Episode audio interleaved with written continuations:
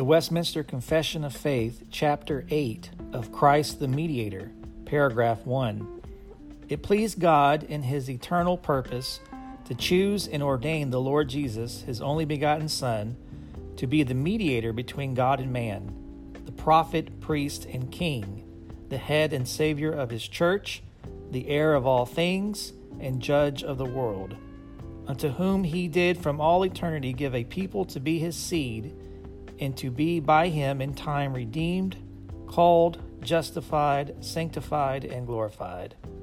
This concludes the reading of Westminster Confession of Faith, Chapter 8 1, brought to you by thereignofchrist.com.